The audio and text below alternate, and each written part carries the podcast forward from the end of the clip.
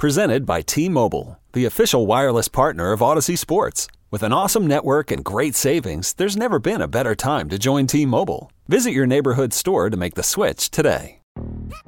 Yo, Trey. Kevin, what's up, man? You know, I've been thinking, what would have happened if the NBA never vetoes the Chris Paul trade to the Lakers and we get CP3 in the same backcourt as Kobe in LA? Well, you get a very happy Jack Nicholson for sure. And the Lakers probably win a bunch more championships. CP3 finally gets a ring or two or three, and the Kardashian empire is forever altered. What did you just say? Hey, everybody, I'm Trey Wingo. And I'm Kevin Frazier, and we're teaming up on a new weekly sports podcast from Wondery, Alternate Routes. As former Sports Center anchors and current sports obsessives, we're consumed by all the what if questions that make being a sports fan so excruciatingly fun. If you're like us, then you also live and die on the fallout from every drop pass. Or play call. Each week on Alternate Routes, we'll take a flashpoint in sports, break down what actually happened, then explore every alternate scenario and the ripple effects it would have caused. Follow Alternate Routes on the Wondery app or wherever you get your podcasts. You can listen early and ad-free right now by joining Wondery Plus. It's time for your daily dose of all things Chicago sports. This is the Daily Score. Now, here's your host, Mark Grote.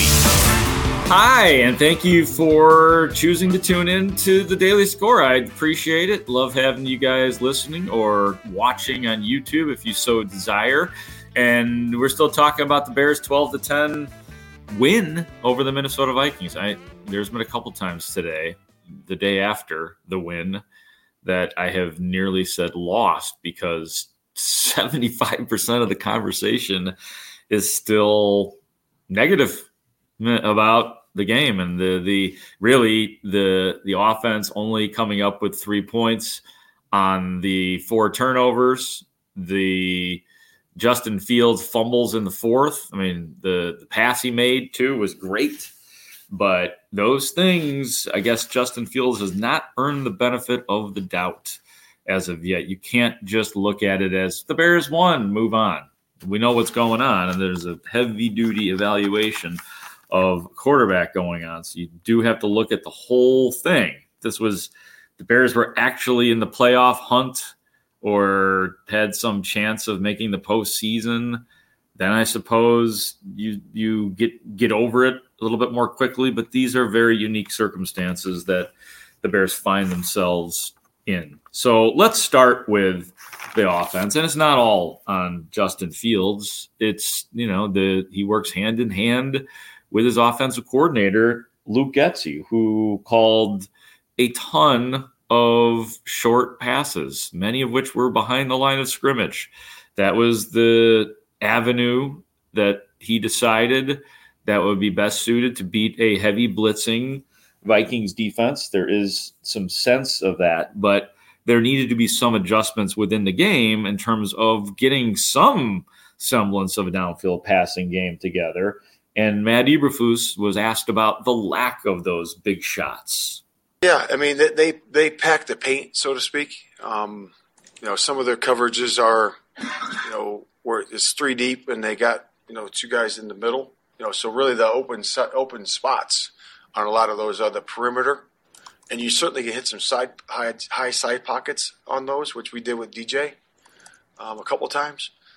You know, but uh, you know certainly they they they give those things away. You know, you just got to do a real good job of spitting the ball out there you know, blocking well on the perimeter, which we did at times. You know, you saw DJ get a couple nice runs there uh, towards our bench. Uh, there was a couple times, uh, but that's where really where you can take advantage of it. Were you satisfied with, with the way the game plan unfolded with the passing game? Did you want to, to mix in some more downfield shots, or how did you see it when you went back through it? Yeah, I mean, you're always wanting more chunks. You know, explosive plays are where it's at. I think we had eight explosives, which is you know right where we're at uh, in terms of goal wise. But you know, we certainly when you're playing a team that pressures that way and they're vulnerable in the coverage, um, I believe that we should have more. Um, and uh, you know, we're always looking to get that, but uh, certainly we had some opportunities um, to hit some more of those, and uh, we want to take advantage of those. Yep, obviously, obviously, you want to take advantage of those, and you know, eight explosives, but a lot of those were, you know, the the shorter passes and big plays, where right running back or wide receiver.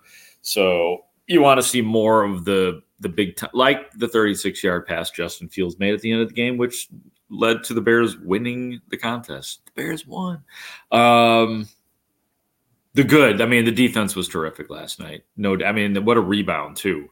After what happened at the end of the last game, making plays early and late in this game. Early was was Montez Sweat with this straight up man sack, and on that play, Montez Sweat lined up next to Yannick Ngakoue, and Matt Eberflus giving some credit to his defensive line coach for that one. Yeah, uh, Travis Smith, uh, uh, that was his idea to put those guys on the same side and uh, run that little pick stunt that we had. Uh, we ran it a couple of times. We lined up in that same alignment, did a couple other things out of that, had a nice, uh, I think, third or fourth down stop out of that same alignment with a different pressure. Um, but yeah, you definitely need to do that. You know, anytime you can get a mismatch and put, you know, guys him on a particular side, you're doing that for a particular mismatch, uh, or you're creating an advantage for somebody else somewhere else. Um, you know, so that's that's the benefit of having a player like that. And what a great benefit it is! He like he's a he's a big big chess piece on that Bears defense, and I like the way Matt and hey, he was at what was he 63% of the plays last week. He was over 70%, about 73% this week. So I don't know if Matt was hurt us, but I think he knew that you you want to keep him out there, and it's possible too that some of it was Montez Sweat. You know, they they do get to if they need to come out of the game, they come out of the game. So um, that does happen, and it could be that some of this is the the coaching staff taking the heat for the player, um, but I don't know that for a fact. So, so yeah, big credit to the defense. Here's another one: the the Jaylon Johnson interception, which was a great interception. Goes up and gets it.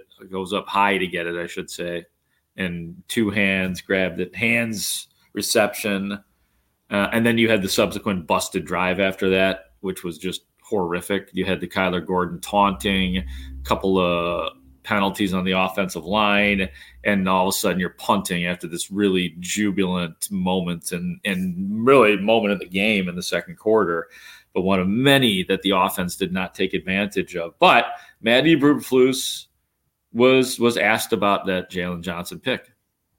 When you talk about capitalizing, the offense capitalizing off the turnovers, that uh, off of Jaylon's interception, the two penal, O-line penalties right away, and then the third down throw where Mooney looked like he was open enough to make you know for Justin to connect with him.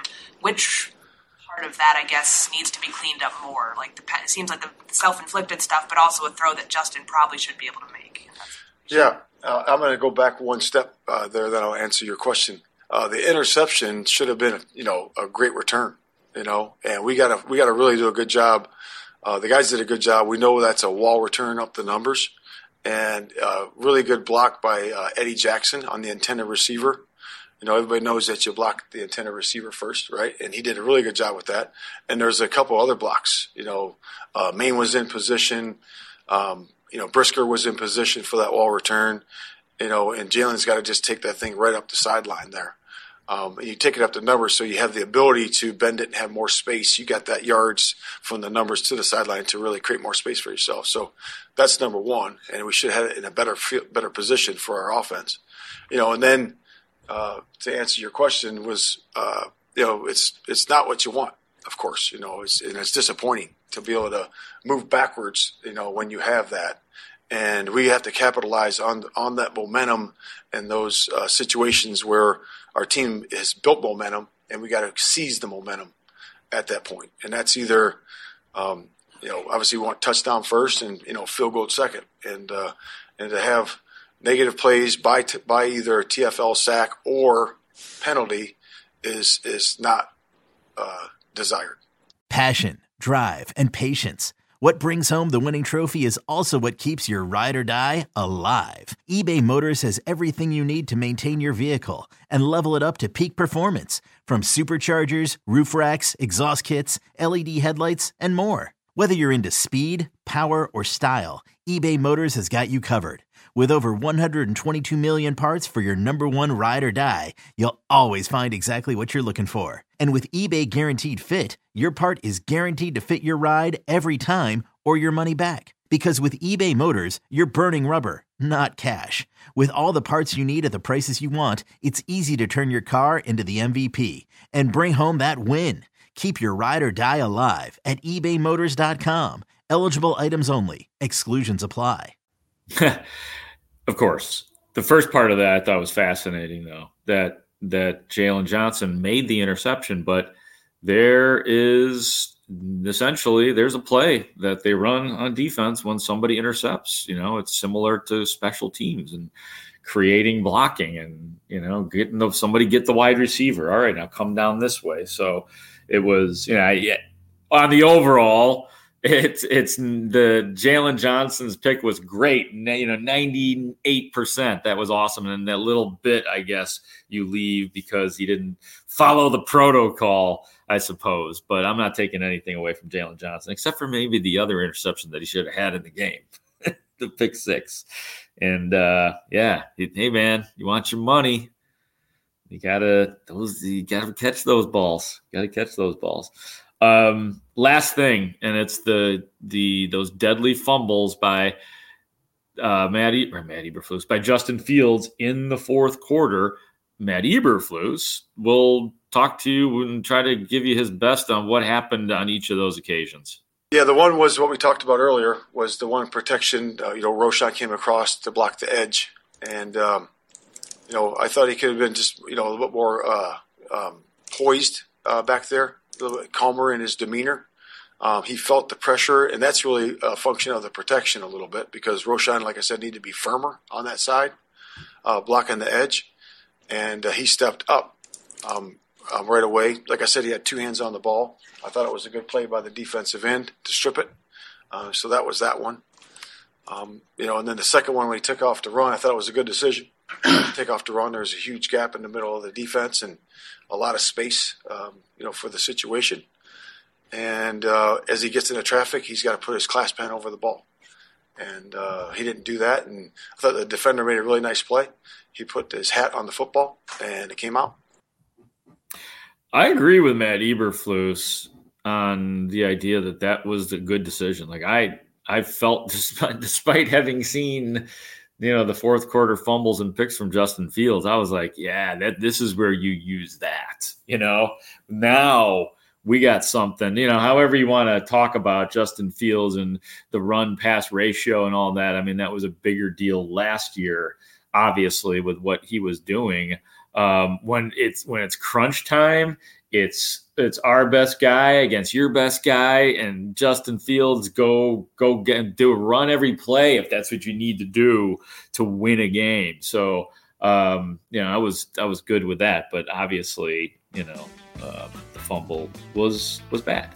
Uh, but the Bears win, and that will that is where we will leave it. The Bears beat the Vikings 12 to 10, as they are, as I told you guys yesterday, they are on their bye. Don't have another game until Sunday, December 10th, and that is when the Detroit Lions will be here. It's a good old fashioned noon game on that day. Thank you for listening and watching the Daily Score. For our executive producer Ray Diaz, I am Mark Grote. Take care.